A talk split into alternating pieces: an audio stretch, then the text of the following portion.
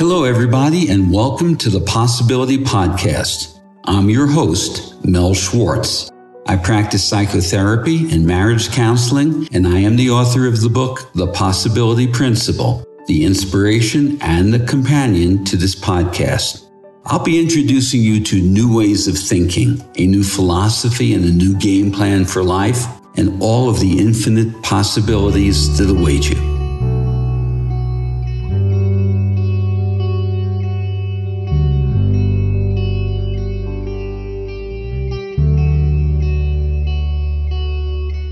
I'm going to be speaking to you today about what happens when individualism becomes extreme or toxic, a term known as toxic individualism.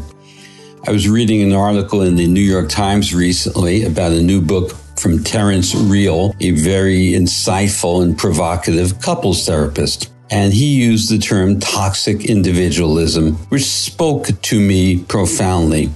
I speak about the excesses of individualism and how they are destructive not only to our relationship, but to our planet as a whole. Let's take a step back. As you know, I've shared the principle from quantum physics that reality is one inseparable whole. We need to look at the benefits to be derived from this sense of wholeness inseparability, or what I refer to as quantum entanglement, the quantum reality that two particles are indeed not separate, but are part of the same whole. Well, from the illusion of separation, whereby we are separate and distinct from one another, we compete. We argue, we fall into conflict, we make war. But let's take a look at the nature of relationship, familial relationship, or romantic or loving relationships. Romantic relationships typically begin with a sense of us. It's a union. We are falling in love with each other. We feel like one. We refer to each other as my other half, which has limitations, which you've heard me speak about in other episodes. But this sense of oneness, it's a quantum entanglement. It is the foundation for love. And out of this sense of oneness, we relate. Empathy is a natural derivative and certainly compassion, caring for each other, tending to each other. But what happens over time in romantic relationships or in family relationships and at times in friendships? We retreat from the sense of oneness. When we retreat from oneness, it becomes you and me. We become two separate entities, and then we default into this cultural inclination that we need to win, we need to be right. I have to be right. You have to be wrong. If I have to win, you have to lose. And relationships begin to sour. They lose their basic essence of enhancing our lives because of love, because of affinity, because of a kindred nature.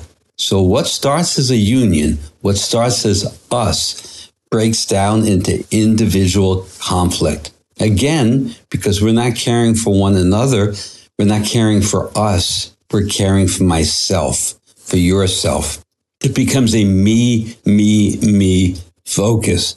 Now, of course, there are exceptions in relationships whereby codependence or people pleasing qualities are not healthy on an individual basis.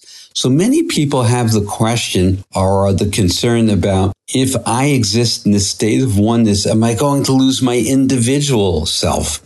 My individual sense of self? No. Your individual sense of self can be enhanced. It can thrive when you are in the sense of one with the other and the sense of one with yourself.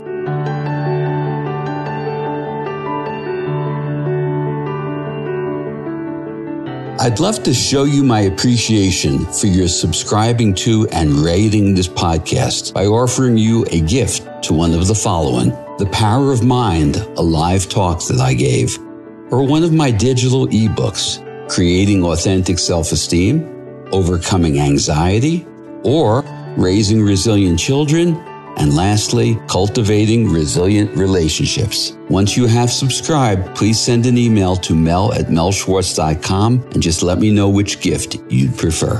Thanks. Think about an orchestra in concert with one another. Each musician is playing their separate instrument. There's an individual quality, but they're in concert with the entire orchestra or a ballet or a dance troupe. Each performer clearly is focused on their own individual movement, but they realize that they're in symmetry with the whole.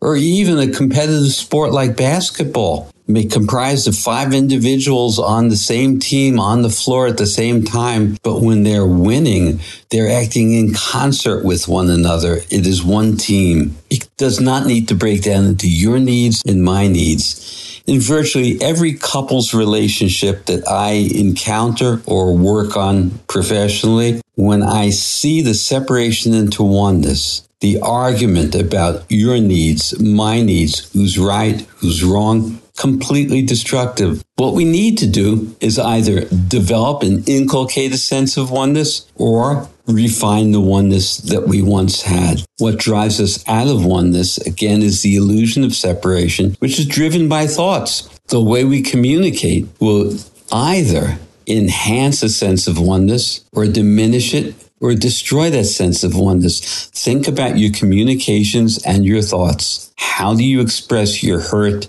your needs, your desires, your hopes? Do you blame the other? If you do, we're going to default into that divide, your needs and my needs, and we're not looking at our needs. How can you communicate this differently? Well, you can communicate it thoughtfully not in a punitive way, not in an accusatory way, not in saying, you don't get it, you fail me, you disappoint me, but in saying, you know, I have some needs or hopes or desires that are just not feeling satisfied. That may sound awkward. We don't speak to each other that way, but that's the way we do need to speak. We need to be able to say, when I asked you to do this for me and you didn't do it, let me tell you how it made me feel. Can you see the difference between that and saying, you never listen to me?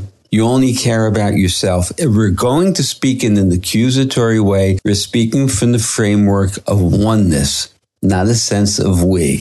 So thought and communication are very, very primary in trying to regroup and come back into a sense of oneness. Be thoughtful pause, think about how can I say this to the other person? How can I say this to my lover, my spouse, my partner, my friend, my son, my sibling? How can I communicate from a place of oneness? We're one family. We're one couple. We need to be in concert with each other. Again, the default into right or wrong is a lose lose.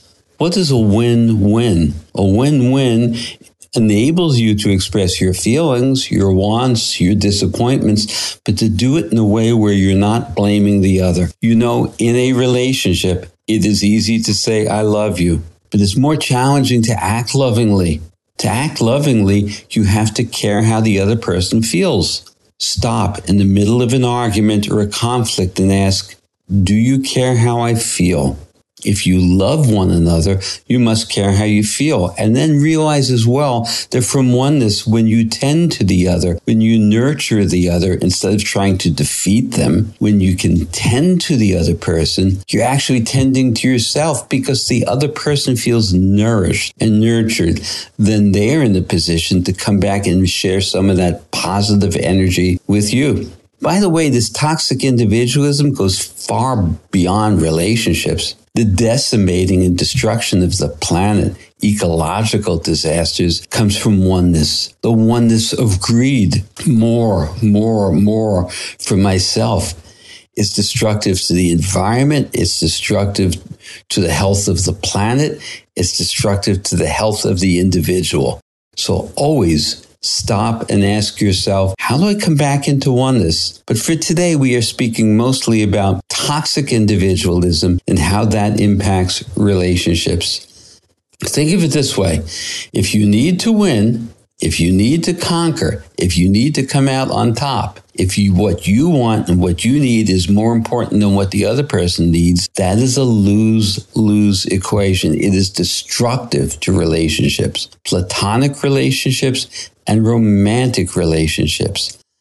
Turn the relationship back into a state of we. What do we need to do to thrive to respect each other, to value each other. If you're having a hard time releasing your individual needs, reframe them and ask yourself, what is so important about this individual need that I'm prepared to sabotage my relationship? What is compelling me in this way, in that individualistic need? And what makes me more important than the other? What makes me more important than arguably everyone else I have a relationship with? There's an insecurity underlying that neediness. Once you can find that insecurity and tend to it and heal it, you're much more able to come into a sense of oneness with the other. We don't lose our individualism. You are individual, you are unique, and you are vitally, vitally important and beautiful. You want to enhance that quality by merging with the other and valuing their beauty, their individuality, their uniqueness, come together into a sense of we, into a sense of us, or if you're more than two people, into a sense of collaboration and team. Collaborate, do not compete. An excess or a toxic individualism ruins the harmony of relationships with one another and with so much more than two individuals. Moreover, when we operate from excess individualism, we suffer from isolation. We are not truly relating to or in harmony or connected, not only with one another, but with nature and with the universe as a whole. Too much individualism removes us from the genuine human experience of interrelationship that enables us to thrive. Be really cautious about toxic individualism. It won't serve you in any way and it will cut you off from those that you might love. Well, until next time, be well, be present, be healthy, and think about the other as important as you think about yourself.